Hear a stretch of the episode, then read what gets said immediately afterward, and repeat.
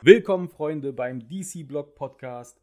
Ich bin der Chris und bin mit dem Erik hier. Ich begrüße euch ganz herzlich zur ersten Folge der ersten Staffel nach dem Reboot unseres Podcasts. Wir sprechen heute über das Drink and Draw Interview mit Dan Didio. Das haben wir uns beide angeschaut und äh, waren ganz fasziniert davon, was wir da alles gehört haben. Es ging da um den Aufstieg von Dan Didio von DC und auch äh, anderen Dingen. Mit dabei war zum Beispiel auch Joe Quesada auch ein äh, Publisher bei Marvel Comics. Da sieht man auch, wie das mit der Rivalität ist. So schlimm ist es gar nicht. Und wir lassen euch jetzt mal an unseren Gedanken ein wenig teilhaben und hoffen, dass euch diese neue Episode gefällt. Ihr seid mit bei der Pilotfolge dabei. Das freut uns ganz, ganz besonders. Abonniert das auch ruhig gerne, wenn es euch gefällt. Wenn es nicht gefällt, dann kommt einfach nächstes Mal vorbei. Es wird jedes Mal einfach besser werden. Also, wir gehen direkt rein. Erik, was hat dich am meisten interessiert an diesem einstündigen oder über einstündigen Interview mit Dan? Ja, also ich muss sagen, ich fand den ähm, Einblick, den er so in die ganzen äh, Hintergründe gegeben hat. Er hat ja wirklich viele Themen angeschnitten. Wie du auch gerade schon gesagt hast, so wie seine Zeit bei DC, weil er war ja, ich glaube, 20, fast 20 Jahre, hat er gesagt, bei dem Verlag und äh, hat dementsprechend auch viele Phasen mitgemacht. Und da waren halt Sachen bei, wie äh, er ist aufs New 52 eingegangen, er hat so ein bisschen die, diesen Blick auf, wie, wie geht man mit Kreativen um, ähm, wie handelt man eine Reihe, wie geht man mit Konkurrenz um, wie du ja gerade schon richtig gesagt hast. Und ich fand, dass in diesem 90-minütigen Interview, wo ja sechs Leute gequatscht haben, ähm, sehr angenehm, dass man zwar viele Infos gekriegt hat, zwischendurch auch einfach so ein bisschen Gebrabbel, wie äh, dass sie jetzt während der aktuellen Corona-Krise Baseball vermissen. Aber das war wirklich sehr entspannt und ich bin sonst kein, obwohl ich Podcasts mache, kein Podcast-Hörer und auch niemand, der sich so, so lange Formate irgendwie anhört oder ansieht. Ich fand, das war aber sehr kurzweilig und ich muss auch sagen, Dan Didi und auch Joe Quesada äh, waren sehr informativ und haben auch einen ziemlich coolen Einblick so mal, mal hinter die Kulissen des Business gegeben. Ja, auf jeden Fall. Ich, äh, vielleicht sollte man noch kurz dazu sagen, wer es noch nicht ganz genau weiß oder das vielleicht auch gar nicht mitbekommen hat. Denn Didio war ähm, der Co-Publisher bei DC Comics. Bis vor kurzem noch hat er zusammen mit Jim Lee den Job gemacht. Also es sind die Verleger so gesehen, die müssen alles äh, absegnen und kümmern sich mehr oder weniger im Großen und Ganzen darum, dass das große Ganze auch wirklich läuft. War immer sehr fraglich, inwiefern äh, Jim Lee wirklich mit darin involviert ist, weil Dan Didio war immer die Figur nach außen. Es war immer der, der auf den Messen mit allen gequatscht hat. Es war immer der, der auf den ganzen Conventions mit den, ähm, mit den Retailern geredet hat, mit den einzelnen Ladenbesitzern geredet hat, der immer Frage und Antwort stand bei allen Panels und sich auch immer wie eine Wand vor die Kritiker gestellt hat. Und deswegen, ja, man weiß nie so genau, inwiefern Jim Lee da wirklich involviert war. Und jetzt gibt es natürlich auch immer diesen kleinen Witz, der hat's, Jim Lee hätte sich dann an die Spitze gemogelt, indem er einfach gar nichts getan hat. Das ist, man weiß nicht, wie viel Wahrheit da dran ist, aber wahrscheinlich nichts, wenn man immer hört, wie Dan auch jetzt noch über Jim Lee redet, kann das nicht der Fall sein. Ähm, ja, also er war ein ganz hohes Tier und ist jetzt gegangen worden. Ich glaube, so viel ist auch aus dem Interview rausgekommen. Man mhm. hat jetzt nicht viel darüber gehört, aber es klang doch schon durch, dass er gegangen worden ist. Das war jetzt keine freie Entscheidung von ihm oder mehr oder weniger gemeinsam. Es schien ihm doch auch so eher kalt zu erwischen, dass er dann jetzt gehen muss. Auch wenn er wohl, ja. Vor allem, weil er halt auch gesagt hat, dass er 18 Jahre lang da war. Genau, also es ist jetzt nicht auch etwas, wo man sagen muss, äh, ja, sein Kopf ist gerollt für die ganzen Fehler, die er gemacht hat. Ist etwas, was man im Fandom jetzt natürlich gerne hört. Die Realität ist wahrscheinlich aber eher, so lange halten sich ja die meisten Publisher gar nicht. Ne, das ist eher, das ist halt ein Job, wo öfter mal gewechselt werden muss, wo einfach neues Blut rein muss. Und ähm, da hat er schon was Beachtliches hinterlassen eigentlich. Also das sieht er ja selber auch so und deswegen ist da ja auch gar kein böses Blut an dieser Stelle. Ja, wo du sagst, äh, was Beachtliches hinterlassen. Ähm, er hat ja quasi den großen, Re äh, das sind ja auch Themen, die er in dem ähm, Interview auch mehrfach anschneidet. Er hat halt für DC den großen Reboot äh, gebracht, äh, 2011, mit dem Flashpoint, dem New 52. Er hat das Rebirth äh, mit, ja, mit, ein, mit eingebracht und äh, das ist ja, das ist ja quasi der aktuelle Status quo. Er hat ja. die letzten zehn Jahre von DC äh, wahrscheinlich mit geformt. Ich denke mal, dass Leute wie Geoff Johns ähm, und auch Jim, äh, Jim Lee vielleicht auch, man weiß es ja nicht, und äh, wahrscheinlich auch noch die Autoren, die halt auch lange bei äh, DC sind. Das muss man ja auch erstmal hinkriegen, dass man zehn, äh, zehn Jahre so kohärent, einig, einigermaßen kohärent äh, zusammenkriegt. Ja, zumal ähm, ich, ich glaube, viele verdrängen das immer, weil da gibt es so eine Diskrepanz zwischen dem, wie das New 52 gesehen wird von den Fans im Ganzen. Das ganze Produkt wird immer sehr als, als äh, ja, unfertig, als problematisch, als Haufen von Fehlern angesehen. Aber die Tatsache ist, und das, das kann gar keiner wegdiskutieren, vor dem New 52 war der Comicmarkt ziemlich äh, ruhig. Also, was heißt ruhig?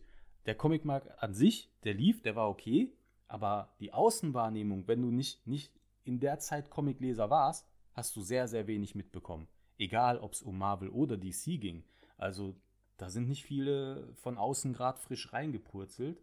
Und der New 52 war genau das. Also es war auch nicht nur ein DC-Ding, sondern das New 52 an sich hat selbst Marvel geholfen. Ich bin mir jetzt nicht mehr ganz sicher, aber ich glaube, der Joe Quesada hat das auch so in etwa auch erwähnt. Also es gab einen Ruck durch dieses Reboot, mhm. wo alles nochmal geändert wurde und vitalisiert wurde, woran auch alle anderen Bücher partizipieren konnten, die nicht von DC waren. Und das muss man, das muss man einfach anerkennen. So, alle Fehler hingenommen, aber das muss man anerkennen, dass da was ganz, ganz äh, Heftiges gemacht wurde. Ich meine, da gibt es äh, haufenweise Reboots, die nichts tun in der Außenwahrnehmung. Und ich finde auch das, was er auch ähm, so ein bisschen gesagt hat, von wegen so, ja, die, das, das halt äh, irgendwie neu ausrichten ähm, er hat ja auch gesagt, dass es irgendwie zwei Jahre gab, die das New 52 überhaupt äh, stattfand. Und mhm. ähm, wie du auch sagst, immer so die Wahrnehmung davon, dass viele immer sagen, ja, von wegen, da wird ja, wird ja so viel umgeworfen. Ich finde, das muss man irgendwie differenziert sehen. Wenn man sich Figuren anguckt, wie zum Beispiel Batman und Green Lantern, da wurde ja wirklich sehr viel vom äh, Pre-Flashpoint übernommen an Historie. Die ganzen, ja. äh, zum Beispiel bei Green Lantern, die, diese ganzen Sachen, die es mit dem ähm, mit dem anderen Lantern Corps gab, zum Beispiel Sinestro Corps War und all sowas, das war, das war ja quasi exist noch existent. Bei Batman waren Stories wie Hush existent und Under the Red Hood. Also alles, was irgendwie, da wurde nicht gesagt von wegen, ja, wir schmeißen die Hälfte weg. Gut, dass das bei Figuren wie Superman passiert ist und dass viele davon nicht gerade begeistert waren, kann, ich, kann man irgendwo noch nachvollziehen. Aber nicht alles war ja daran schlecht. Und ähm, auch wie du sagst, von wegen dieser, dieser große Cut, den man und auch, dass Leute in, überhaupt wieder bei DC und auch in Comics mehr reinkommen konnten. Ich zum Beispiel muss sagen, ich glaube, hätte es das äh, nur 52 nicht gegeben, hätte ich mich niemals an DC ranbewegt. Weil ich habe ja mit Marvel angefangen, Comics zu lesen und bin dann erst, was weiß ich, zwei Jahre nachdem ich überhaupt äh, erst bei äh, in dem Medium drin war, habe ich mich erstmal mit, äh, mit DC beschäftigt und konnte durch das New 52 reinkommen. Und was will man mehr? Also das war für Einsteiger perfekt. Ja, also das auf jeden Fall, das war jetzt wirklich der, der einfachste Einstieg ever, weil es ja wirklich mit einer so gesehen reinen Weste angefangen hat. Ich meine, du hast jetzt gerade gesagt, für manche hat sich nichts geändert. Das ist tatsächlich auch, ähm, dass die, die Lanterns waren tatsächlich die, an denen sich so gut wie gar nichts verändert haben. Ähm, man kann darüber diskutieren, dass Hal Jordan wahrscheinlich einen ganzen Tacken jünger war im New 52 dann. Aber damit hat es dann eigentlich auch schon aufgehört. Alles andere war bei denen tatsächlich gleich. Und der Rest, das wurde ja hinter wieder eingewoben. Was halt für die Fans irgendwo kompliziert war, ähm, die Tatsachen, dass man gar nicht wusste, was jetzt drin ist. Ne? Es, es, hat schlichtweg sowas wie eine Timeline gefehlt. Ähm, jeder wusste, es gab einen Reboot und dass alles neu sein sollte, aber keiner wusste, was jetzt wirklich genau neu war. Und es gab ja dann, und das ist etwas, was natürlich wirklich ein Fehler vom Editorial ist, dass es dann Konflikte in den, in den, in den äh, Aussagen gab. Halt in dem einen Buch existierten Dinge, in dem anderen nicht. Das war schwierig. Die beiden Superman-Reihen haben zum Beispiel sehr schlecht zueinander gepasst. Die waren zwar so für sich genommen ganz gut, aber hatten wenig äh, zueinander gepasst. Ich habe da zum Beispiel noch gehört, also viele George Perez-Fans sind da ziemlich äh, stinkig noch auf die Reihe, weil Perez da ja ähm, die eine Reihe gemacht hat, Morrison die andere. Und ähm, ich glaube, Perez hatte jetzt Action Comics gemacht. Action Comics war die, wo man den jungen Superman gesehen hatte. Und das Problem war, Morrison hat sein Ding gemacht und Perez musste jetzt gucken, ob der hatte keine Infos, ob das, was er macht, zu dem passt, was Morrison macht. Das hat er auch mal in so einem Interview erzählt und das ist natürlich höchst problematisch. Ne, da kannst du ja ganz schnell die Continuity äh, durcheinander schütteln. Oder musst halt so seichte Stories machen, dass es uninteressant ist.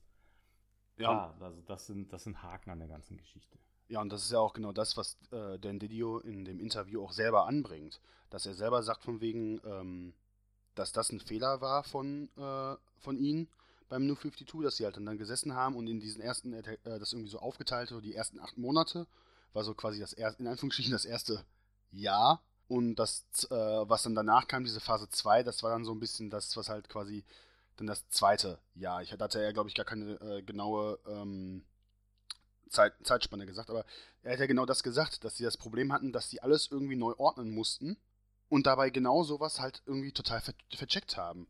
Und dann die genau. Leute verwirrt waren, unzufrieden waren und dann, und das hat er ja selber dazugegeben, sie viel zu früh diesen Rebirth einführen muss, mussten. Ja. Er hat ja gesagt, äh, so, so habe ich es auch so ein bisschen herausgehört, raus, äh, auch, ähm, dass der Rebirth zwar wahrscheinlich kommen sollte, weil sagen wir mal ganz ehrlich, ich glaube, Doomsday Clock war auch von vornherein geplant.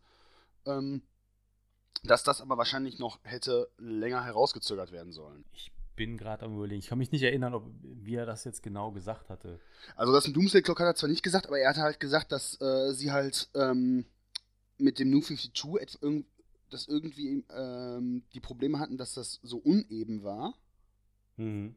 Und ähm, sie dann einen Rebirth machen mussten, um das einigermaßen zu ebnen. Ja, ja, genau. Das, das, das und, ja ähm, der, der, Standardgedanke dahinter. Und dann kam ja halt auch dann das, direkt das äh, nächste Problem und dass er halt sagt, von wegen ja, dass man halt irgendwie, dass sich Comic-Geschichten ja immer äh, voranentwickeln müssen.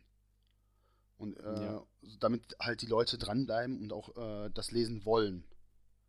Und ähm, genau das ist ja auch das, was ich irgendwie finde, so was, was der New 52 und auch das Rebirth zum Teil ähm, verkörpert haben du hast Figuren neue Impulse gegeben, du hast äh, Figuren sich fort, äh, voran entwickeln lassen.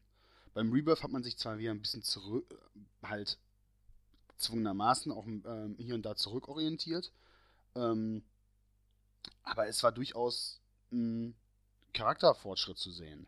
Ja, definitiv. Ähm, es war halt tatsächlich so wie eine Kurskorrektur, ne?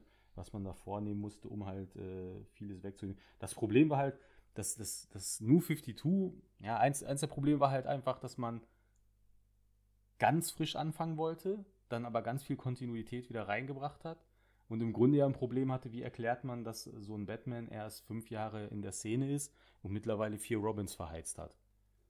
Das, die, hatten, die hatten ein reines, ein reines Zeitproblem im New 52 und das ist einfach daher gekommen, dass das Editorial nicht stand. Also wie, wie du schon sagst, äh, was er selber angesprochen hatte, es wurde halt sehr viel Zeit in die, ins erste Jahr gesteckt und wenn man sich das mal so vor Augen hält, das erste Jahr, das sind dann im Schnitt zwölf Hefte gewesen. Das ist dann zum Beispiel die Court of Owls Reihe und ähm, der, der, Paperback danach. Ähm, das war das zweite City Night of Owls, glaube ich. Court of Owls und Night of, the, Night of the Owls. Ja, Night of the Owls, ja, dann war es der. Ne? Also das ist, da sieht man auch, da, in dieser Zeit ist auch alles sehr geradlinig, in allen Heften gewesen. Also die ersten zwölf Heften von allen Reihen waren eigentlich sehr, sehr spannend, fand ich. Also all ist jetzt äh, groß geschlagen, ich habe jetzt nicht alle gelesen.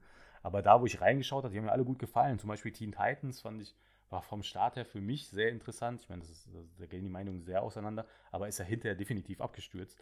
Und, ähm, Aquaman zum Beispiel ist auch ein gutes Beispiel. Der Start der ersten, sagen wir mal, 12, 14 Hefte war richtig stark. Ja, genau. Ja, das ist ein sehr gutes Beispiel. Ne? Das hat auch super funktioniert. Na gut, da war Jeff, Geoff Johnson sowieso immer so eine Geschichte. Aber das halt, da stand dann halt noch alles und äh, stand sehr gut und wie eine Wand. Und dass ab dann wirklich so ein richtiger Knick reinkam, weil dann auch alles wieder, wieder klumpig wurde, weil man viel zu viel Sachen reingepackt hatte, ohne drüber nachzudenken, passt das überhaupt? Ist irgendwie so jemand, der der den Koffer für die schnelle Reise packen sollte, sich einfach aus jeder Schublade irgendwas rauszieht und reingestopft hat. Und hinterher war irgendwie alles zu viel. Ja, das war halt das Problem. Das hat er ja auch selber sehr, sehr gut eingesehen. Und da ist ja das Schöne, dass er hingegangen ist und das waren ja jetzt die Pläne, die jetzt auch in Zukunft für das DC-Universum sind, dass man gesagt hat, okay, wir brauchen eine Timeline, wir brauchen was Festes, woran man sich orientieren kann. Und ähm, definitiv haben sie ja dann ja daraus gelernt. Also was man ja auch, auch etwas, ich find, daran das sieht, dass sie ja diese äh, Generations-Hefte rausbringen wollten, die ja jetzt erstmal genau. aufgrund ähm, der Krise ja erstmal äh, aufgeschoben sind. Genau. Indem ja. man ja genau das bringen wollte, dass man halt zum Beispiel so Sachen hat wie, okay, das halt, das haben sie ja schon mehrfach jetzt zugegeben, dass halt Wonder Woman in der Kontinuität die erste Heldin ist, die überhaupt auftritt. Und ja. dann quasi daraus sich alles, alles entwickelt. Also das äh, wie du schon sagst, das ist ja auch das, was er, ich weiß nicht, ob er das in dem Interview vorher oder nachher an, äh, aufgreift, so dieses, dieser Umgang, wie, wie man mit Continuity umgehen so, soll, will. Ähm, das ist ja genau, äh, das greift ja genau in dieses Problem des New 52 rein. Und ja. ähm, er hat da ja auch so ein bisschen diese Marvel-Methode, so ein bisschen, äh, wie, er, wie er es äh, nannte, so ein bisschen auseinandergezupft, wie die damit umgehen, weil wenn man sich mal anschaut, Marvel zum Beispiel ist das genaue Gegenteil, die haben ja noch, noch nie, also die haben zwar Secret Wars gehabt, wo sie, womit sie das einigermaßen versucht haben, äh, das New 52 zu kopieren, haben sie natürlich jetzt nicht so krass gemacht, äh, beziehungsweise nicht so konsequent durchgezogen an einigen Stellen, aber da hat er es ja auch an, angebracht. Das, Marvel hat äh, nie Kontinuität abgebrochen das ist alles Kontinuität. Alles, was passiert ist, genau. ist irgendwie ja in die Figur reingekommen. Und das äh, bringt er ja auch an, so von wegen so. Marvel macht das halt und deswegen war das halt das niemals das Thema bei DC wohl. So habe ich es jedenfalls rausgehört. Ähm, dass Marvel halt so von wegen sagt, okay, wir haben die, die Origin, die steht fest. Und wir haben die äh, aktuellsten Ereignisse. Das ist so das, dieser Rahmen, auf, die man, auf dem man sich bewegen muss bei Marvel. So sagte er das jedenfalls. Und alles, mhm. was dazwischen passiert ist, das muss gar nicht andauernd äh, so ins Gedächtnis gerufen werden. Der Joe Quesada ist ja auch drauf eingegangen und meinte halt, gerade zum Beispiel bei Spider-Man, man muss nicht andauernd sagen, von wegen, okay, Gwen Stacy ist tot. Äh, äh, den Tod, äh, jedes Mal, wenn er eine Person trifft, muss er an den Tod von Gwen Stacy denken, weil er sagt von wegen, das ist zwar Kontinuität, aber das muss nicht andauernd kontinuierlich ausgeschlachtet werden.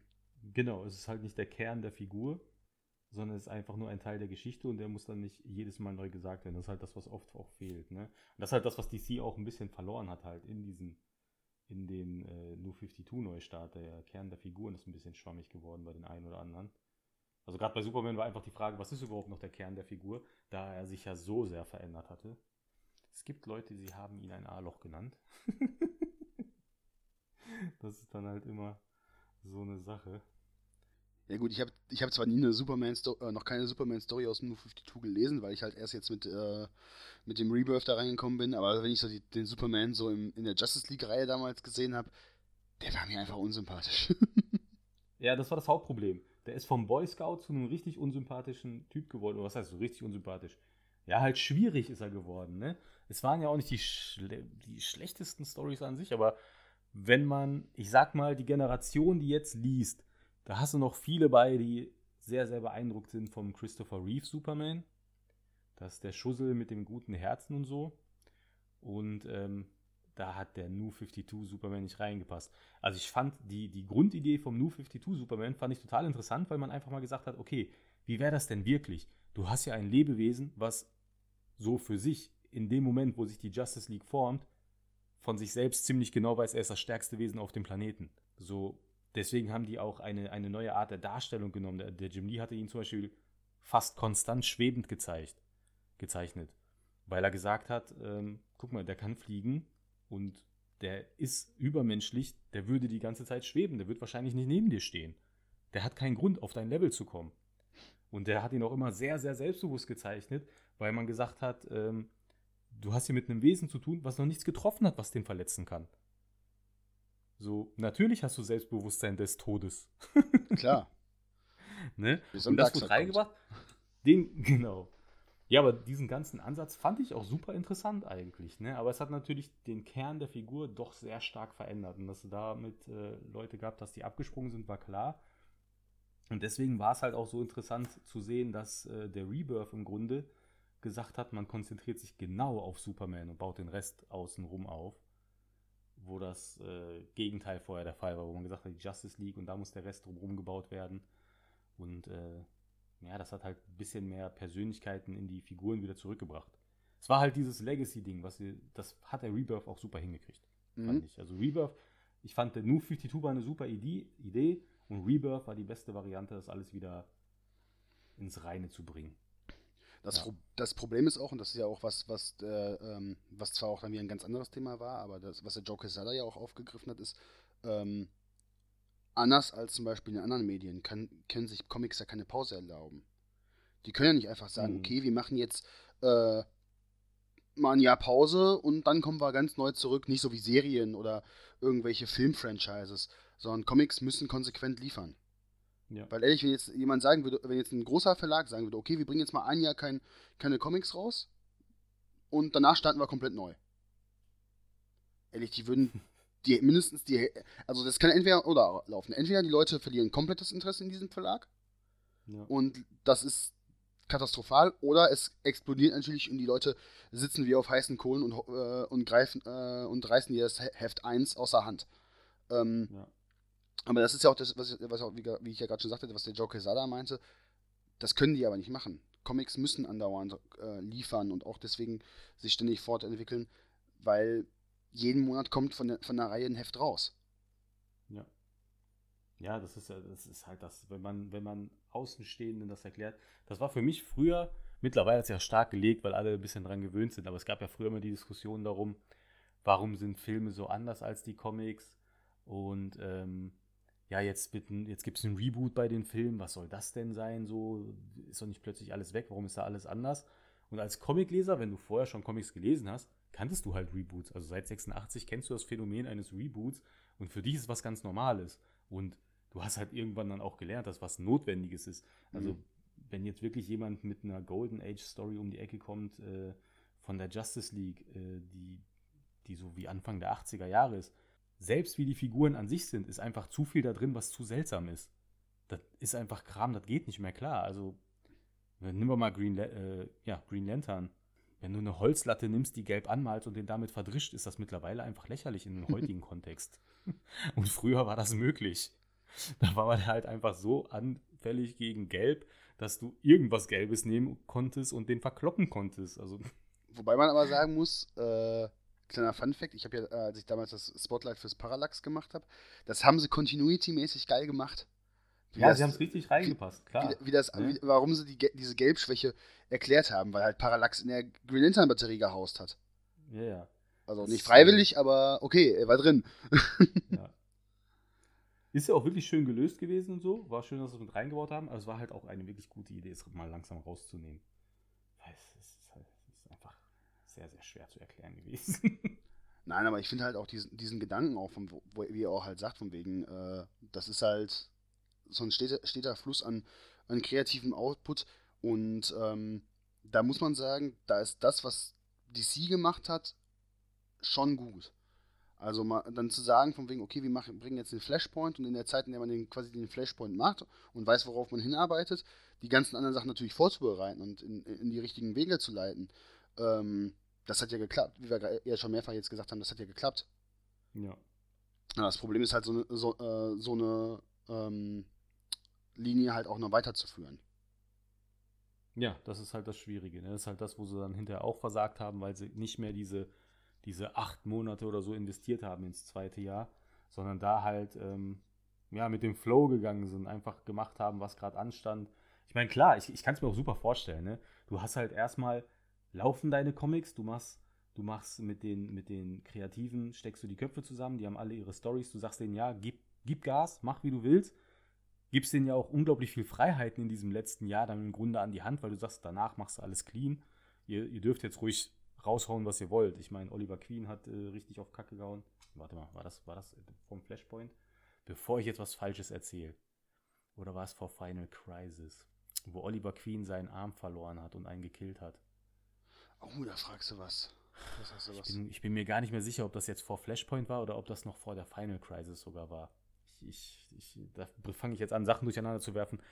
Nehmt nicht mein Wort dafür, aber nehmt es einfach nur als Beispiel, dass die äh, Kreativen halt solche Möglichkeiten dann im Grunde hatten.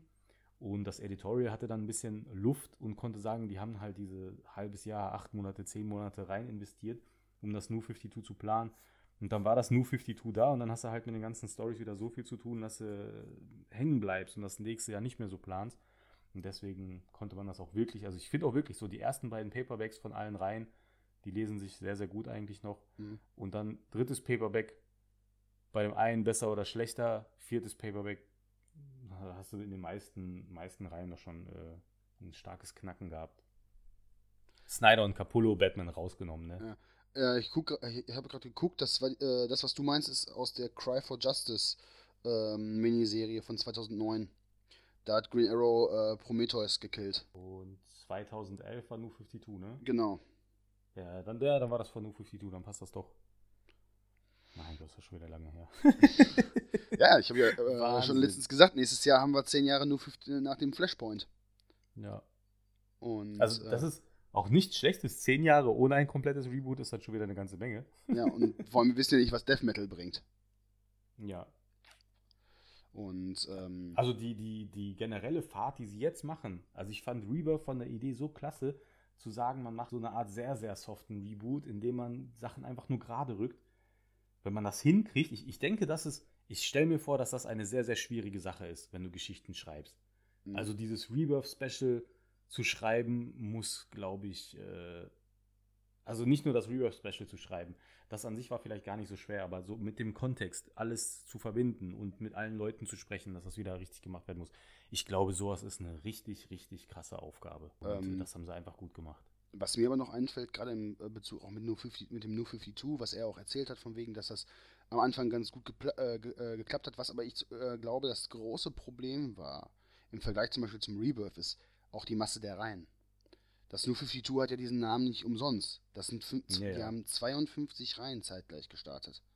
Ja. Und das und dass das alles irgendwie gleich und auch vor allem nicht einfach irgendwie alles Mögliche zu einem Helden, sondern ja auch, man muss ja auch wirklich sagen, sehr divers. Du hattest ja äh, klassische Superheldenreihen wie Batman und Superman und Flash, Aquaman, du hattest dann aber auch auf einmal diesen ganz, den ganzen Scheiß, der eigentlich äh, vielleicht unter Vertigo gefallen wäre. Du hast das Animal Man, Swamp Thing, also die, diesen ganzen magischen und Horrorkram. Dann hattest du All-Star-Western, da haben sie dann einen ganz alten Titel nochmal neu aufgesetzt. Du hattest Sachen wie Legion of Superheroes und noch irgendwelche, äh, und noch irgendwelche anderen Reihen, die mir jetzt auch zum Teil namentlich entfallen noch, die dann äh, nochmal noch mal obstruser waren, irgendwie Team 7 oder so. Ja, stimmt, ne? Das, das Wildstorm-Universum wurde ja damit reingebaut dann auch in, zu der genau. Zeit. Genau. Und ja. äh, da, da muss, ich, muss man auch sagen, ehrlich, mit 52 Reihen, mit denen man startet, im Vergleich zum Beispiel zum Rebirth, ich glaube, da war die vielleicht die Hälfte. Ja, der Rebirth war schlau, die haben, äh, die Hälfte kommt, glaube ich, hin. Ich glaube, es waren tatsächlich 24 Hefte zum Start. Die hatte ich ja, ich hatte, bin, bin ja direkt voll reingegangen, als Rebirth gestartet ist und hatte alles davon. Da hatte man ja so gemacht, man hatte 24 Hefte, dann gab es Titel, die zweimal im Monat allerdings rausgekommen sind. Ähm, und hat die Reihen halt allerdings nach und nach aufgebaut. Ne? So hinterher mhm. hatte man dann natürlich auch wieder richtig viel mehr rein. Aber das stimmt schon, das war halt auch ein wirklich großer Unterschied. Und die Reihen waren ja halt, wie du schon sagst, auch krass divers. Also das ist ja jetzt schon viel jetzt gewesen, was da dran ist, wenn man mal guckt oh, da hatte man wirklich, man hatte wirklich so viel, auch was in der Zeit des New 52 noch alles entstanden ist. Wo ich dann auch immer wieder sagen muss, also im New 52, es gibt ja unglaublich viele Stories, die da rausgekommen sind, die jetzt immer noch gesucht sind. Diese Außenwahrnehmung, dass es eine so eine große Katastrophe war, deckt sich einfach gar nicht mit dem, was man an Comics aus dieser Zeit verkauft, immer noch. Nein, also äh, ich habe auch, ähm, ich habe heute noch ein, ähm, das Jubiläum für Animal Man gemacht. Der wird ja dieses hm. Jahr 55 Jahre alt. Und ähm, da habe ich zum Beispiel gelesen, dass das Animal Man Heft äh, einer der Be äh, Bestseller war von New 52. Ja, ja. Das erste. Das ist, ich habe es noch nie gelesen, ich habe noch nichts, gar keine Berührungspunkte mit Animal Man. Aber da das ja jetzt auch ein Grant Morrison-Ding ist, so, ich war schon so überlegen, ah, Ja, den, den, den New 52 ran kann ich jedenfalls empfehlen. Die fünf ja. Bände. Also auf Deutsch jedenfalls. Ne, und ähm, ich finde gerade auch, wenn man, wenn man dann auch da guckt, halt, äh, Natürlich hat man auch immer wieder bei 52 Reihen auch Reihen, wo man, ähm, was die Protagonisten angeht, Überschneidungen hat. Du hattest ja zig Batman-Reihen, du hattest ja Batman, Batman Detective Comics, dann äh, Batman The Dark Knight war ja noch dabei, du hattest Batman und Robin, Batman Inc. Ähm, dann kam irgendwann Batman Eternal noch dazu, Batman ja, und Robin Eternal dazu. Ja, das war halt wirklich viel. Aber die waren auch gut dann so, ne? Das aber aber das musst du auch erstmal alles irgendwie unter einen, einen Hut kriegen. Und dass ja, dann natürlich ja. irgendwann mal bei so vielen Reihen ein kreativ und nat natürlich wurden auch viele gecancelt, gerade im New 52. Ja. Ähm, aber, aber das, da irgendwie das unter einen kreativen Hut und in eine kreative Linie zu kriegen, das ist fast unmöglich und äh, auf, auf, dem Papier.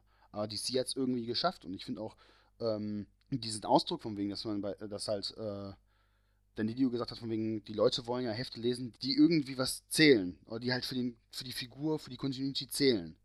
Genau. Und ohne jetzt irgendwie ein Fanboy-Lager aufzus aufzuspalten, aber ich finde irgendwie, das schafft DC besser als Marvel. Jedenfalls aktuell. Ähm, du hast wirklich das Gefühl, dass du, wenn du was liest, natürlich hast du auch immer mal wieder äh, Fälle, wo du sagst, ja, da, da stirbt eine Figur, die kommt eh zurück. Ja. Aber du ja, hast genauso auch Fälle schon bei DC gehabt, wo, wo auf einmal gemerkt hat, aber ich weiß jetzt gerade aktuell nicht, ob man einen, einen, Toten hat, außer jetzt vielleicht Jason Todd, ähm, der jetzt gestorben ist und binnen kürzerer Jahre wieder zurückgekommen ist. Also, ich überlege gerade. Ich bin auch gerade dabei. Also ich weiß, die haben den Reverse Flash von ähm, vom Nuvi 2 gekillt. Aber auch in erster Linie nur deswegen, weil sie halt äh, ähm, Dingens zurück, äh, Thorn zurück wollen. Der, der, der ist äh, im, New 50, äh, im Rebirth gestorben. Mehrfach. ja, das, aber ich finde Zoom und Reverse Flash, die kannst du nicht mitzählen. So, das sind so Charaktere, dass die, dass die zwischendurch draufgehen, das gehört bei denen dazu, das war schon immer so. Ja, aber ansonsten, du hast keine Figur, ich wüsste jetzt keine Figur, die gestorben ist. Ja, also ich, mir fällt jetzt auch. Und binnen kürzester Zeit wieder zurückgekommen ist. Also, ähm, gut, sie haben also im Rebirth mal äh, Hell Jordan äh, in Anführungsstrichen gekillt, aber nur weil er äh, komplett äh, Full Saiyajin gegangen ist und nur noch aus reiner Willenskraft bestand. Aber das passiert ja immer mal wieder, dass er dann wieder aus seinem Ring zurückkommt. Ja, also das sind, das sind jetzt auch so Sachen, die sind natürlich, ähm, ah, das, das ist mehr so Teil einer Storyline. Kein richtiges Wegkillen und die sind dann ein paar Jahre weg und kommen dann wieder. Ne? Also das ist, oder wenigstens ein, zwei Jahre weg. Da fällt mir jetzt so tatsächlich auch gar keine Figur ein, die jetzt gewichtig genug wäre, dass es zählen würde, dass sie gestorben ist. Und die dann aber. Also man hatte nicht das Gefühl eines Rückziehers. Was nee. zum Beispiel ja alle gedacht haben, na, ist jetzt für Deutschleser vielleicht ein kleines Spoiler-Territorium. Ah, bei Batman. Halt, genau, bei Batman. Haltet euch die Ohren zu, wenn ihr das jetzt nicht wissen wollt, falls ihr wirklich nur Deutsch lest. Es würde äh, mich wundern, wenn es an euch vorbeigegangen ist. Nee, wobei, ich glaube, das Heft kommt ähm, diesen Monat raus. Ach so, gut. Dann, dann, ja, dann passt es ja da, ist sogar schon so. raus, meine ich. Ist sogar schon raus, dann wäre das, wär das eigentlich gut, ja. Also es geht einfach darum, Ohren zu, falls ihr es nicht hören wollt, es geht äh, um Alfred. Und ähm, der wurde jetzt in, in einer Batman-Reihe auch getötet. Ich sage jetzt auch mal nicht von wem. Spoiler-free, so weit wie geht. Und ähm, da haben ja auch alle, das, das Heft ist erstmal im Preis hochgegangen, die US-Ausgabe. Und danach haben alle gedacht, ja, wird ja sofort wieder rückgängig gemacht. Aber bisher äh, sieht man da nichts von rückgängig gemacht. Ähm, eigentlich müsste es rückgängig gemacht werden in Bezug zu Doomsday Clock, weil er da zu sehen ist. Aber auch das ist sehr fragwürdig, weil da gerade keiner weiß genau, was abgeht. Und ähm, es gibt dann auch noch ein Special-Heft zu diesem Alfred und wie jetzt alle mit seinem Tod umgehen. Also es sieht gerade nicht so arg danach aus, als würde man das rückgängig machen. Ganz im Gegenteil, ich sehe seh sogar, ähm, ich habe schon äh, Paneele gesehen aus den USA, aus der Reihe, die ja jetzt, äh, also aus den Heften nach Tom King, ähm, die der, ich weiß gar nicht, Tony Daniels, glaube ich, übernimmt. Mhm. Ähm, dass genau das weiter aufgegriffen wird. Und ja. ähm, also ich finde auch, das ist irgendwie so, das ist also auch das, was halt den Didio meinte, so, du hast das wirklich das Gefühl, das, was passiert, das hat irgendwie einen Effekt auf das, was, äh, was in den nächsten Monaten kommt. Und da wird nicht so schnell Rückzieher gemacht, da wird nicht immer noch, ah, das wird jetzt nochmal irgendwie eingebracht und das wird nochmal wieder so geändert, dass man halt das wieder stromlinienförmig macht, damit es den Leuten gefällt, sondern man macht halt auch mal Sachen, wo die Fans vielleicht im ersten Moment auf die Barrikade gehen. Hust Jonathan ja. Kent, Hust. ja, okay. Und, da, bin, äh, da, bin ich, da bin ich auf der Fan, Fanseite, die dagegen ist. ich, ich auch. Ähm, nein, und da, da, war, äh, da muss man auch sagen, da muss man auch immer abwarten. Also ich finde, ich finde zwar auch die Rückkehr von toten Charakteren, wenn es gut gemacht ist, ja, gerne. Aber ich finde, das ist auch so, ein, so eine Sache, die, die nimmt irgendwie die Spannung raus. Ja, wenn man weiß, dass es safe ist, ist es schwierig, ne? Das ist halt zum Beispiel sowas, ohne jetzt halt, wie, wie, gesagt, ich, wie gesagt, ich bin definitiv niemand, der hier irgendwie äh, Fanboy-Spaltereien macht, weil ich, ich mag beide äh, Verlage. Aber das ist halt wirklich auch ein Problem, was Marvel hat. Marvel killt immer mal wieder Figuren und bringt die zwei Jahre später zurück. Bestes Beispiel ja, bei Jean Grey haben sie es aber lange, lange bei wem? durchgehalten. Bei Jean Grey haben sie es diesmal lange durchgehalten. Aber äh, Wolverine ist zum Beispiel das beste Beispiel. Ja, gut, das war super klar. Aber bei Wolverine habe ich auch voll Verständnis dafür. Das, das war einfach nicht gut, wie er gekillt wurde. Ja, gut. Und, da musst du auch nicht äh, nochmal zurückbringen. Nein, aber klar, ich verstehe komplett, was du da sagst. Ne? Das ist wirklich so gewesen. Also, keiner hatte das Gefühl, dass der jetzt wirklich wegbleibt. Obwohl, obwohl dieser Old Man Logan da war. Mhm. Trotzdem hat man doch im Grunde gewusst, dass der wiederkommt. Ja gut, irgendwie hat man auch immer das Gefühl, die einzigen Figuren, die sterben dürfen, sind äh, Figuren, die irgendwie mit Daredevil und Spider-Man zu tun haben und die bleiben auch tot. Gwen Stacy, Onkel Ben, Karen Page.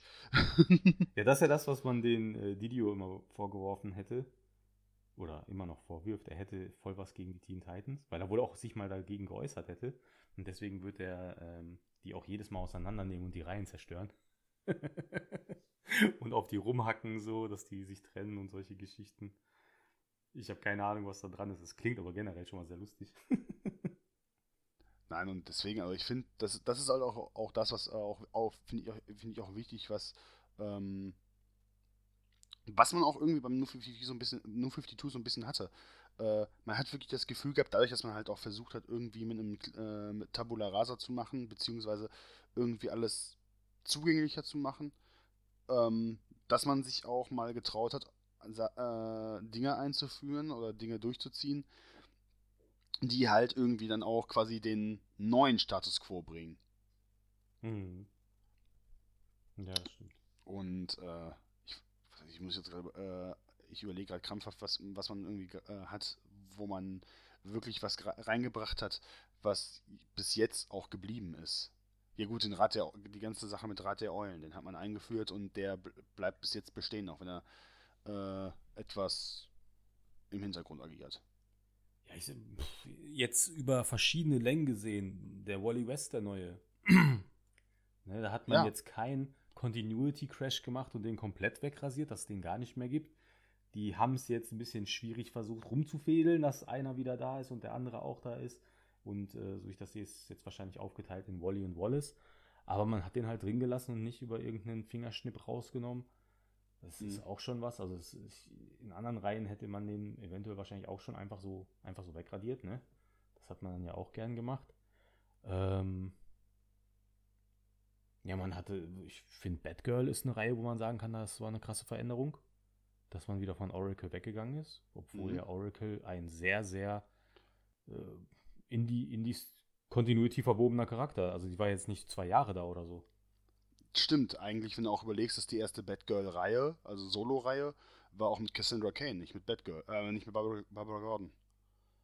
Und genau. äh, also da kann ich auch, das ist, das ist, stimmt, das ist so der, der, das will ich auch wirklich als Beispiel nehmen, so von wegen, das ist der krasseste Bruch zu, äh, zum New 52, äh, vom New 52 und dem Pre-Flashpoint.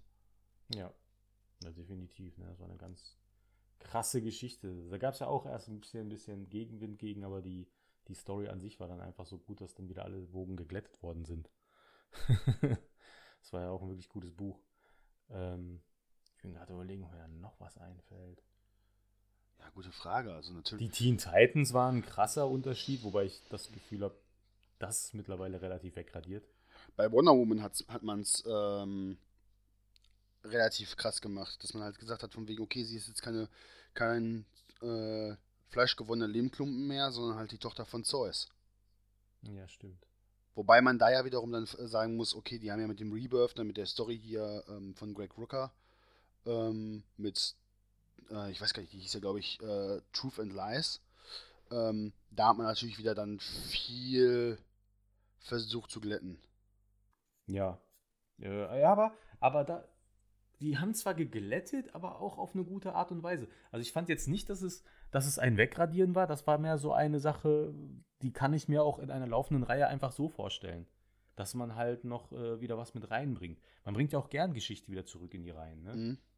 Wobei man halt wiederum sagen muss, wie du schon sagst, das ist halt kein Wegradieren von, von was, sondern man hat irgendwie so wie so ein, wie so ein Schleier über, äh, halt weggezogen und halt gezeigt, dass das alles ein bisschen anders war. Aber ansonsten, optisch hat man vielleicht hier und da ein bisschen wieder äh, radikalisiert. Also zum Beispiel Harley Quinn als bestes Beispiel. Ja, gut. Da war äh, eine Menge. Das ist, aber, aber das optische Ding, das hält sich ja gerade die ganze Zeit. Das ist ja. Also gerade zur Zeit finde ich das unglaublich, wie viel sich immer ändert in der Optik. Wie sehr man jetzt auch einfach wieder auf die Classic-Sachen äh, zurückgeht. Bei, bei Red Hood könnte man vielleicht noch so ein bisschen argumentieren, dass er halt sich schon im, im Vergleich stark geändert hat. Vorher halt auch wirklich jemand, der mal jemanden getötet hat in seinem äh, Kreuzzug und äh, und jetzt ist er ja, er, er agiert ja überwiegend, ähm, jedenfalls im New, ich habe jetzt New 52 noch nicht gelesen, aber Rebirth, äh, da agiert er ja doch schon häufig äh, nicht, äh, nicht mit tödlicher Gewalt. Ja, stimmt. Also man hat den auf jeden Fall komplett anders aufgebaut, ne? Doch, das stimmt schon. Der hat tatsächlich ein sehr radikales Makeover gekriegt, was jetzt gar nicht continuity-mäßig so ein Kracher war, aber einfach, man hat ihn in eine Position gestellt, dass er sich so ein bisschen anders entwickeln konnte. Mit dem Team an der Seite. Ja, hast du recht, das ist alles schon. Ja, und auch wie Starfire war und Roy Harper. Doch, da haben sie auch, da war auch ziemlich Brechstange. also von, von Pre-52 nach New 52. Da haben sie wirklich auch starke Änderungen reingebracht. Ich weiß gar nicht, was war. Ich habe auch null Ahnung, was die letzte Story davor war. Also ich habe die Stories vorher mit, äh, mit Red Hood auch kaum noch mitgekriegt. Vorm New 52. Mhm. Weil da gab es ja echt sehr viele verschiedene Varianten, auch von ihm, auch kostümmäßig und so hat man da immer wieder was Neues gesehen. Das war halt etwas, was mich auch sehr gefreut hat. Das wurde sehr konstant im New 52. Da war Red Hood auf einmal eine relativ feste Größe und auch äh, relativ gefestigt in der Story und allem. Das war wieder was sehr Gutes. Ja, aber ansonsten, äh, das, aber das, das war ja auch so, wenn man sich das jetzt so, worüber wir jetzt auch reden und auch Dan Didio, das ist halt auch echt ein großes, der große Knackpunkt des Thema Comics. Wenn du halt so ein großes Universum aufbaust und da äh, irgendwie mit Kontinuität kämpfen musst. Ja. Weil ich habe letzte Tage noch einen Artikel dazu gelesen, ähm, wie Marvel halt das äh, versucht zu, äh, zu handeln und die haben halt diese Sliding Timeline dass halt irgendwie, ich glaube, vier reale Jahre sind ein Marvel-Jahr. Und, Ach, echt? Äh, also es, es gibt, es gibt, also es, äh, sagen wir so, das ist ein, eine Möglichkeit, das, ähm, das halt anzugehen. Es gibt einen riesen Artikel, ich, den kann ich dir auch mal schicken, ähm, wo sie halt dieses äh, Prinzip an, mal anwenden, ähm, um halt irgendwie diesen ganzen Gedanken, äh, weil du hast ja, äh, wie ich ja vorhin schon mal meinte, du hast ja bei Marvel nie einen, äh, einen richtigen Cut, dass du irgendwie äh, gesagt bekommst, okay, die Figuren gelten nicht mehr. Du hast zwar immer mal mhm. wieder eine Figur, die einen, einen, Mantel übernimmt, aber auch das sind ja entweder temporäre Sachen oder das sind Übergänge. Ja. Und ja, ähm, Marvel ist aber auch im Ganzen mehr in der realen Welt gegroundet, muss man einfach sagen. Ne? Ja. Wie war es nochmal? Äh, DC macht ähm, kreiert Städte, um das quasi, äh, die halt an alles in den USA erinnern, damit die Leute denken von wegen, oh, das könnte auch bei mir sein. Und Marvel so nach dem Motto, fuck you, New York. ja. ich mach dich platt. Wobei das ja sogar, äh, sogar so weit ging, dass ähm, ich glaube in den Comics, das ja sogar ein Running Gag ist bei Marvel, dass äh, wenn Superhelden außerhalb von New York zu sehen sind, oder außerhalb von zum Beispiel San Francisco, Leute sagen so von wegen, das passiert nur in New York, so nach dem Motto. Ja. Das ist zum Beispiel in der, ähm, in der aktuellen Fantastic Four-Reihe. Äh, ben Grimm heiratet ja und die fliegen halt aufs Land um zu seiner Tante Petunia. Und, äh, und die sagt, und die kommen halt alle mit so Tam, äh, viel Superhelden Tamtam an und die sagt auch nur so von wegen so, ach, das sind wir ja hier auf dem Land nicht gewöhnt. Das ist ja nur in der, so von wegen, so richtig Groß, Großstadt New York mäßig. muss ich mich voll drüber amüsieren. Ja, stimmt, das haben die ziemlich gut drauf. Die haben halt auch so Live-Events aus dem echten Leben, die sie auch immer wieder mit reinbringen, ne? Ja. Was halt DC eher weniger macht. Was ja auch passend ist. Aber ich finde irgendwie, das ist, ähm, das finde ich aber auch gut, dass die beiden dass äh, die beiden Verlage sich da so, doch schon so unterscheiden. Weil ähm, auch wenn äh, Kes, äh, Quesada und Didio das auch nochmal angesprochen haben mit, dieser, mit diesem Konkurrenzdenken. Ähm, du hast ja nicht irgendwie das Gefühl, dass der eine, äh, quasi, dass die beide da exakt gleich sind. Hm. Du, du kannst beides natürlich immer miteinander vergleichen, machen ja auch oft genug Leute. Ich sage ja nur dieser stetige Vergleich, wer, äh, wer, wer ist von wem der, äh, der Abklatsch. Und ähm, wo ich mir auch denke, so ehrlich, man beeinflusst sich immer gegenseitig.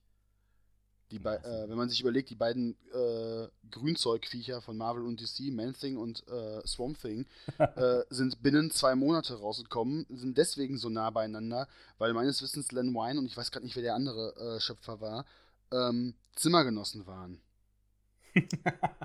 da das habe ich noch gar nicht gehört, aber ja, die sind. Das ist doch, da ist es doch normal. Du kannst ja kaum optisch unterscheiden.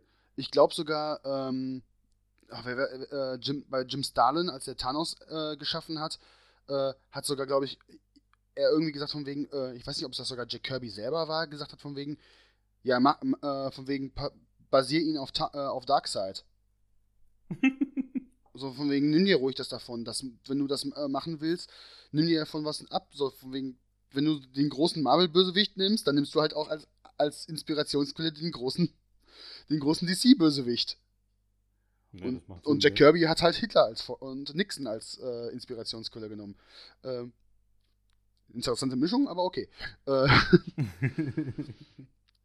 und aber, aber das ist es halt. Ich finde auch diesen Konkurrenzgedanken irgendwie blödsinnig. Ja, das ist halt, wie der Quesada schon sagte, das ist eine Art, äh, es gibt so eine Art sportliche Konkurrenz zwischen Firmen, die ja. du auch nutzen kannst, das anfeuern kannst, um die um die äh, Verkäufe hochzutreiben. Das hat ja sehr gut geklappt und auch damals das DC gegen Marvel-Event, wo das Amalgam-Universum bei rauskam. Ich glaube, das war wirtschaftlich auch ein gutes Ding. Und ähm, ja, shit, ich habe das damals gelesen und ich habe fast alles davon noch im Kopf. So, ich, manchmal möchte ich mir die gerne neu kaufen, aber denke mir dann so, das macht keinen Sinn. Ich kann mich eh an alles erinnern. Äh, ich sage immer noch Dark Claw, eine der geilsten Comicfiguren, eine Mischung aus Batman und Wolverine. Mensch, würde ich den gern weiterlesen. Wo es dann sogar mal ein zweites Heft zu gab in der Batman Animated Serie Stil. Also Wahnsinn. und ähm, das haben die halt gut genutzt. Und dann hatte Kisada da ja halt auch erzählt, dass er halt so einen Rookie-Fehler gemacht hat, hat das genannt, einen Anfängerfehler. Der war halt mit einem Reporter unterwegs, der ihn einen Tag lang als äh, Editor bei Marvel begleiten wollte und hat sich dann mit einem Fan getroffen, weil ein Fan äh, das gewonnen hatte im Treffen mit ihm. Die waren dann zusammen essen und dann hat er gesagt, da muss der Reporter warten. Der Reporter hat dann gemeint, ja, wäre aber nett, wenn ich mitkommen könnte. Und dann hat er gesagt, ja, kannst du machen, kannst du mitkommen. Aber alles, was da gesagt wird, ist off the record. Also das wird nicht, das äh, darf nirgends vorkommen. Ähm, ja, das ist natürlich ein ganz dummer Fehler, weil das interessiert keinen, keinen Reporter. das war dann Haupt, das Halb, Hauptthema, was er da in diesem Gespräch mit dem Fan alles erzählt hat. Das war dann der Hauptteil des Artikels und ähm, hat halt gesagt, dass er, wenn er, wenn er öffentlich für Marvel spricht, dann, dann achtet er halt zum Drau drauf, keine Gossensprache be zu benutzen, so Schimpfwörter wegzulassen, solche Sachen. Und das hat er natürlich in dem Gespräch mit dem Fan, mit dem Marvel-Fan nicht gemacht und hat natürlich dann auch gut gegen DC gefeuert, weil du bist ja mit einem Marvel-Fan da. Und das haben die natürlich genommen und dann wurde alles ein bisschen härter. Und ähm, der, der Didio hat das auch so anklingen lassen. Also es, es, könnte auch gut sein, dass er deswegen überhaupt den Job bei DC bekommen hat. weil man da ein krasses Gegengewicht bräuchte, jemanden von außen, der ein bisschen was Neues reinbringt, weil Quesada so gesehen die, äh, die Runde eingeleitet hat mit einem zu krassen Haken nach außen. Und äh, ja, das ist, das ist halt dieses Spiel, ne? Christus hin, dass du das benutzen kannst, um sportlich anzufeuern oder ob es dann doch äh, zu weit geht. Und bei den Fans hast du halt immer, es, es wirkt doch sehr schnell immer nach einer sehr, ja, toxisch negativ. Ja, toxisch, ne? Das sagst du genau richtig.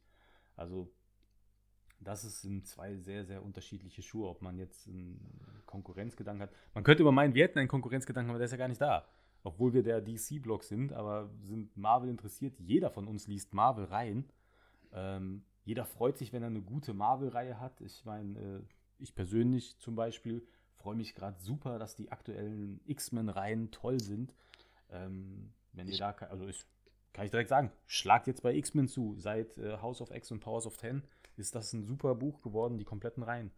Ich bin zum Beispiel wahnsinnig äh, überrascht oder halt auch generell ähm, begeistert von der aktuellen Hulk-Reihe. Die kann ich zum Beispiel auch, obwohl ich sagen muss, ich bin aktuell doch schon sehr DC äh, gefärbt. Also ich bin mit dem aktuellen DC-Produkt im Ganzen zufriedener als bei Marvel. Ähm, aber halt so rein wie Daredevil und Hulk, die sind großartig. Die, wenn man ja. die sich, wenn man die sich äh, nicht zu Gemüte führt, geführt als Superhelden-Fan, verstehe ich nicht, warum man das nicht, warum man das überhaupt liest. warum man sich überhaupt als ja. Fan betitelt. Also das sind auch also, zwei super starke Stories. Man darf ja auch nie vergessen, so es gibt ja dieses Lager von wegen DC und Marvel ja gar nicht, weil du hast zwei verschiedene Firmen, die Firmen mögen konkurrieren, aber den Artist, das heißt das Endprodukt, was du in der Hand hast, was von einem Zeichner und von einem Autoren und von einem Koloristen und von einem Texter und so kommt, ähm, denen ist Schnuppe, in welchem Verlag sie arbeiten. Die haben ja. vielleicht mal eine Präferenz, das haben die ja in dem Interview auch angesprochen und da haben die auch gesagt, meistens ist es schlecht, jemandem das Produkt zu geben, äh, wovon er der größte Fan ist. Er wird damit meistens nicht anständig umgehen können, weil er entweder zu viel Respekt davor hat oder im Gegenzug der Meinung ist, man müsste die Figur reparieren, wie sie gerade ist. Ähm, da fällt mir gerade jemand ganz Besonderes ein. Du weißt, an wen ich denken muss, ne?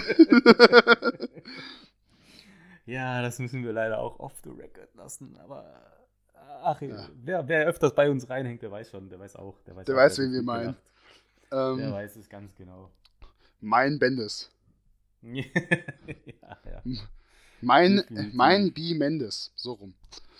Ähm, nein, aber das. Wobei ich sagen muss, das ist ein super Beispiel eigentlich mit ihm, weil ich ja wiederum sage, ich, ich so schlecht ich das finde, was er in der einen Geschichte macht, so, so gut finde ich ihn in einer anderen, ne? Ja, also, ich, ich habe ich hab letztens, äh, ich habe jetzt, äh, wo, wo, man ja auch aktuell nicht so, äh, nicht so gut an Comics rankommt, beziehungsweise mein Laden hat als äh, geschlossen gehabt und ähm, da habe ich mir jetzt endlich mal meine ähm, Daredevil-Reihe zu, äh, zu, Gemüte geführt, die halt von Brian Bendis geschrieben ist. Und das ist zum Beispiel großartig. Also, das ist, war zwar auch äh, zu seiner absoluten Blütezeit, so äh, 2000er rum, ähm, aber das, wenn man das zum Beispiel vergleicht mit seinen aktuellen, äh, aktuelleren Sachen, ist halt über die Guardians reden wir nicht. Und äh, nachdem Dan Jurgens mich an Superman rangeführt hat, hat mich äh, hat mich äh, Bendis wieder resettet. Ich glaube, das hat er leider auch bei vielen gemacht. Ich glaube, dass die Verkäufe gut sind von den Superman-Reihen, aber ich glaube, es liegt daran, dass er die alten Leser von Superman reingeholt hat, aber dafür die neuen wieder rausgekickt hat. Und die Zahlen dürften dann so relativ gleich sein. Oder vielleicht auch höher sein, weil die Altfans reinzukriegen ist wahrscheinlich ein bisschen interessanter. Ich meine, Comics ja.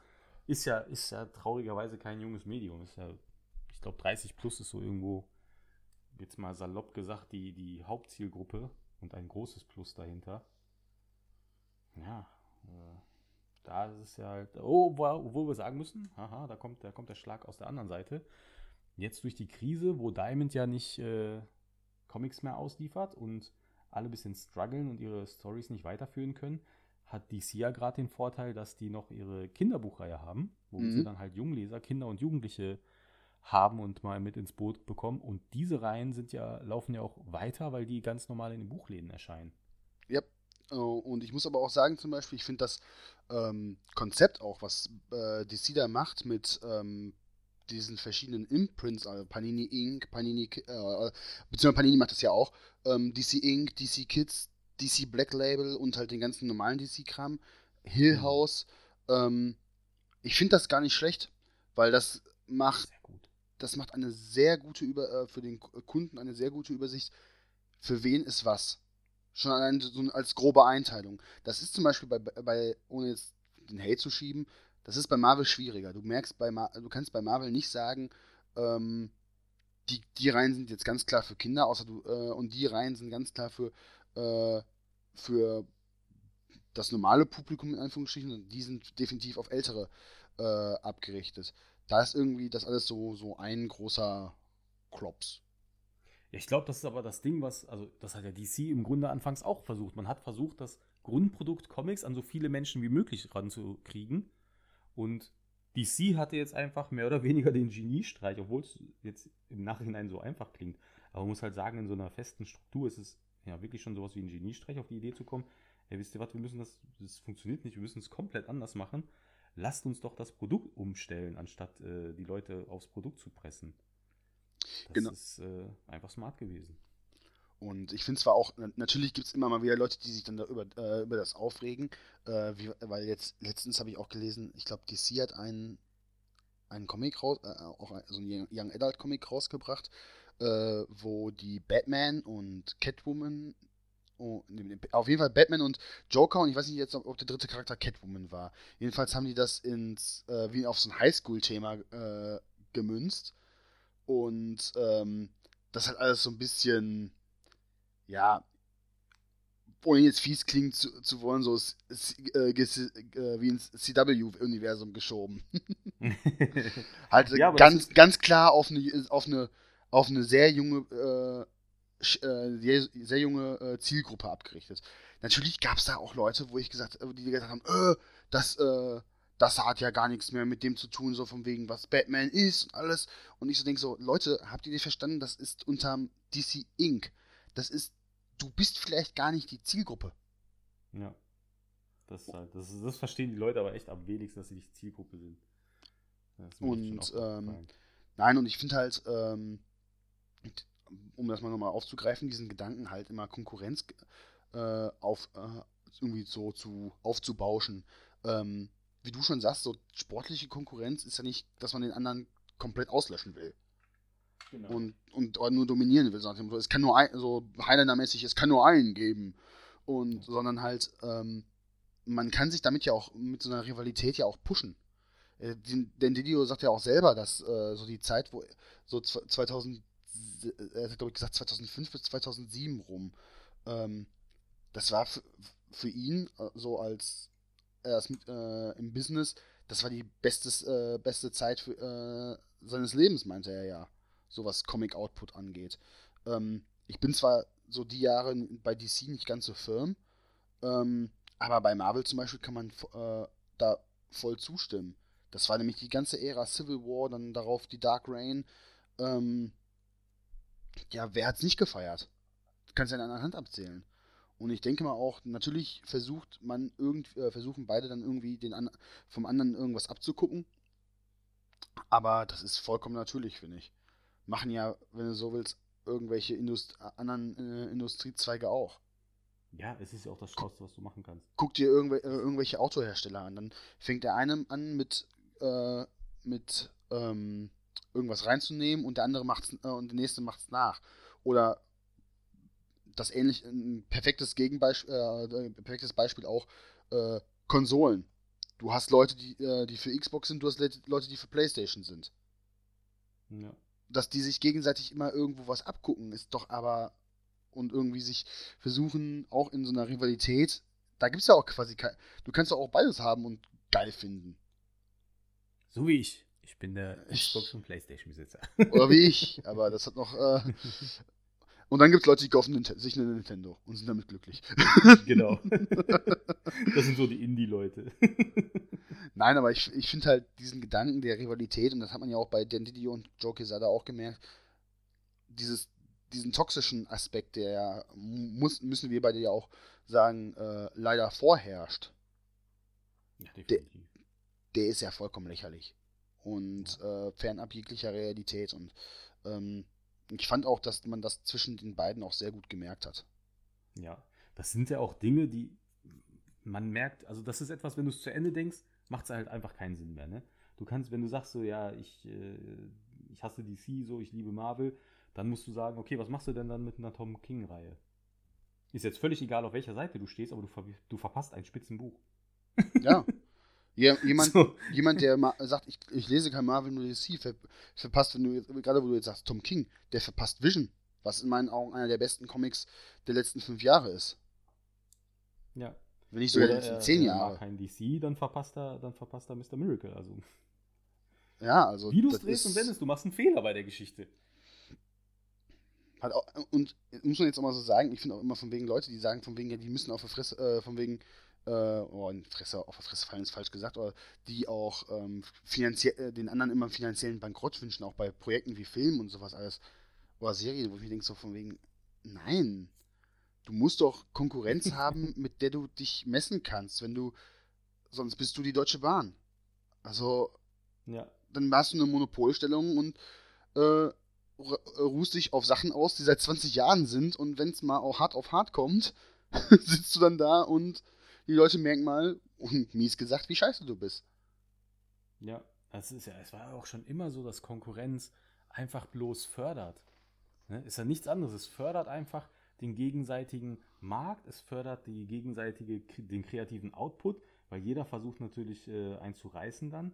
Das war schon immer so. Musiker, die zusammen Musik machen, die machen zusammen Musik und versuchen sich trotzdem gegenseitig auszustechen.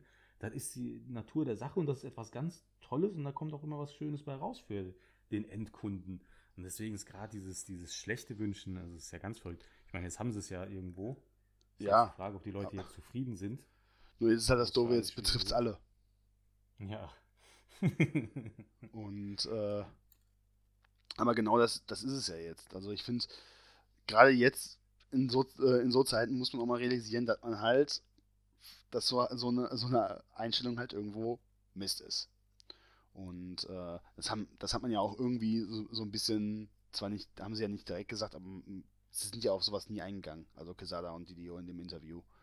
Die Genau. haben halt diese, die, so, so eine Einstellung kom irgendwie komplett zur Seite gelassen, weil, muss man ja e- ehrlich sagen, das einfach nicht zur Diskussion steht. Ja, ich glaube, wenn du in einem Business bist, ist das auch total, totaler Mumpitz. Dann, dann klappt das ja. Ja. gar nicht. Du hast ja, das ist ein Business, was darauf basiert, dass du gute Kontakte pflegst. So, es wird gar nicht funktionieren mit echter Konkurrenz. Mit einem richtigen Konkurrenzdenken, dann würdest du bei Marvel rausfliegen und bist verloren. Ja, Weil du könnt, DC nicht mehr nimmt. und dann musst du Glück haben, dass du vielleicht so, bei sowas wie Valiant oder äh, Image unterkommst. Und dann ist das Problem, dass du ja nie, äh, nicht auf was zurückgreifen kannst, was schon existiert, wie bei Marvel oder Genau. DC, sondern du musst mit was äh, wirklich komplett Kreativen ankommen. Und da sind, Ja. muss man ja sagen, wahrscheinlich die, der ein oder andere äh, völlig überfordert mit. Ja. Das definitiv. Ich meine, bei Image ein Buch zu veröffentlichen, ist finanziell das Beste, was du machen kannst. Also wenn, wenn man als, als Künstler die Wahl hätte, bei Image oder bei DC sein Buch zu veröffentlichen, sollte man es immer bei Image machen. Da kannst du an einem Buch das hundertfache verdienen, was du bei DC verdienst. Aber das ist, äh, steht halt trotzdem nicht zur Debatte und, und weiß ich nicht, ich glaube fast jeder, der in diesem Comic-Bereich möchte, möchte doch mit diesen Figuren spielen. Das ist Ja. doch der innere Spieltrieb, dass du in diese Figuren möchtest. Gebt mir doch Wobei einfach natürlich dann- Superman. Wobei natürlich dann genau das, das kommt, was ja auch, äh, wo man dann Gefahr läuft, was ja auch Didio relativ früh, glaube ich, im Interview sagt, von wegen, dass man halt Angst haben muss, dass man die Leute, die eine Figur lieben, auch schnell an der Wand sitzen können. Weil sie dann irgendwie wieder was aus ihrer, äh, wie sagte er das so schön? Oder war das Quesada, von wegen, weil sie ihren, äh, weil sie so fest an, ein- an, einem, äh, an einem Ideal von ihrer zwölf, von ihrem zwölfjährigen Ich hängen, Mhm. und dann dem irgendwie das mehr oder dem irgendwie mehr Aufmerksamkeit geben als ähm, dem eigentlichen Publikum. Ja, das stimmt. Also, das hat er auch, glaube ich, auch genauso gesagt. Ist halt richtig. Ist halt, das sind halt die Problematiken, die damit zusammenhängen. Aber das bringt dich dann halt ins Business und das ist ja am Ende des Tages ja doch wieder was Gutes. Aber ja, das sind halt die gan- das sind Problematiken, die da sind. Man sieht es leider sehr, sehr oft. Ne? Man kann sich wirklich dran Ja. erinnern. Guck mal, nimm als bestes, naja, bestes Beispiel nicht, aber so als Beispiel kann man nehmen, ähm, ah, wie heißt er jetzt nochmal? Ähm, Kevin Smith Ja, ist so ein großer Fan und der hat auch ein paar gute Sachen gemacht. Hat auch ein bisschen Grütze produziert. weiß ich jetzt gar nicht. Ich habe bisher von ihm nur eine Story gelesen, die war äh, großartig. Die Der Devil im Teufel, äh, genau, der Devil äh, im, in den Armen des Teufels, die war klasse. Hat zwar einen leichten Trash-Faktor, so, den man halt mit reinnehmen muss, aber das passte auch, wenn man halt überlegt, dass Mysterio äh, dabei ist. Und da ist halt Ja. Trash-Faktor irgendwie Standard. Also ich, ich bin ein riesen Kevin Smith-Fan, ne? Also ich finde den fantastisch, den Dude. Ähm, aber es gibt einfach so ein paar Stories, die ich selbst auch gar nicht gelesen habe, weil ich einfach so viel Schlechtes darüber gehört habe. Und ähm, ja, ich kann mir das einfach vorstellen. Du bist halt schnell, schnell over the top bei solchen Geschichten. Ähm, das kann halt gut funktionieren, wenn du die älteren Leser reinbekommst. Aber es kann halt auch total in die Hose gehen. Und das ist auch das, was der Didio gesagt hat, wenn jemand anfängt mit, ich möchte eine Figur, ich möchte hier arbeiten, ich möchte die Figur reparieren, das ist schon mal der schlechteste Start von allem. Ja. Denn dann willst du alles einreißen, was andere vor dir gemacht haben. Das ist schon ganz schlecht. Den kann man gar nicht bringen. Nee, aber im Endeffekt muss man auch sagen, äh, ich finde, das Interview kann man eigentlich nur jedem empfehlen. Ja. Und wir haben ja jetzt äh, eher uns auf so ein paar Highlights gestürzt. Hm. Und ähm, ich finde halt, es war vor allem sehr kurzweilig. Also man, man merkt nicht, dass das 90 Minuten sind. Und hm. ähm, wer da einen äh, Eindruck immer so kriegen will, so ein bisschen, weil ich muss das zum Beispiel, hatte das vorher nicht, was auch so Didio, so wie der so rüberkommt, natürlich versucht er sich irgendwie auch, äh, wie jeder, der in so einem Interview ist, sich ein bisschen selbst darzustellen, aber ähm, ich fand, der kam sehr sympathisch rüber. Ich hatte vorher mit Ich ihm muss aber sagen, also Didio in dem Interview, der war genauso, wie ich den immer kenne. Also ich, ich hatte mit ihm vorher so. keine, keine, großen äh, Berührungspunkte irgendwie von Interviews oder so oder äh, Öffentlichkeitssachen, weil ich mich da bis erst in den letzten, sagen wir mal, anderthalb Jahren mehr, mehr, mehr mit beschäftige. Ähm, aber ich finde auch, man kann viel aus dem äh, Interview auch mitnehmen, auch so an Hintergründen ähm, vom Business, wie DC gearbeitet hat, manchen Sachen, wie manchmal Marvel gearbeitet hat und, ähm, und vor allem man wird halt dabei auch noch ganz gut unterhalten. Ja, das ist wirklich das Schöne daran. Ne? Das ist wie eine coole Sendung, die man sich reinzieht. Also ich glaube, ich werde mir auch generell von diesem Kanal Drink and Draw ein bisschen jetzt mehr anschauen und mal gucken, was die da noch so haben. Vielleicht können wir das, das ja auch machen. Ja. Wir, machen, wir machen einfach nur Talk and, äh, Talk, Talk and Draw oder Talk and Drink. Müssen wir schauen. Ja, aber, ja, aber mal schauen, mal schauen. Ne? Ich, äh, wir sind ja hier in der ersten Episode unserer ersten Staffel nach dem Reboot und ich glaube, wir haben da noch so ein paar ganz, ganz besondere Sachen, die auf die Leute zukommen. Yep. Und äh, das hier war jetzt der kleine Talk zum Start, um euch schon mal darauf vorzubereiten. Was Unbeschwertes. Und, einfach nur wissen zu lassen, was kommt. Aber ich glaube, die eine oder andere Überraschung ist auf jeden Fall dabei. Und äh, schüttelt auch mal den einen oder anderen neuen Hörer dann, glaube ich, her. Aber ich will noch nicht zu viel verraten. Genau. Den Schleier des Krieges, wie man so schön äh, spielt. Fog of War. Genau. Ja, hast du noch was aus dem Interview, was du noch ansprechen wolltest? Nee, ich glaube, das haben wir schon alles ganz, ganz gut äh, ausgearbeitet. Einzige, was ich bis heute nicht verstehe, ist, warum die so auf Baseball abfahren.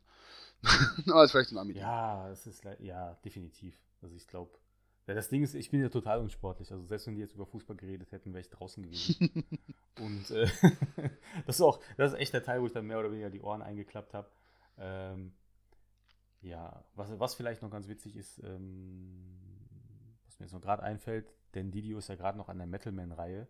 Mhm. Und als er darüber geredet hat, konnte man auch hören, dass er sich ja eigentlich auch freut, ähm, daran weiterzuarbeiten oder dass er wieder daran weiterarbeiten kann, wenn es wieder weitergeht, weil ja jetzt gerade so gesehen die Zwangspause ist mhm.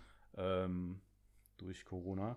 Und ähm, da hat man auch gemerkt, also es ist jetzt nicht so, dass es da eine Situation gab, dass er rausgescheucht wurde für die bösen Dinge, die er getan hat und alle Brücken hinter ihm abgebrannt werden, sondern dass da einfach eine, ähm, ja, nennen wir es eine erwachsene Entscheidung dahinter lag und man ähm, einfach einen neuen Weg gehen musste und er auch super mit der Situation klarkommt.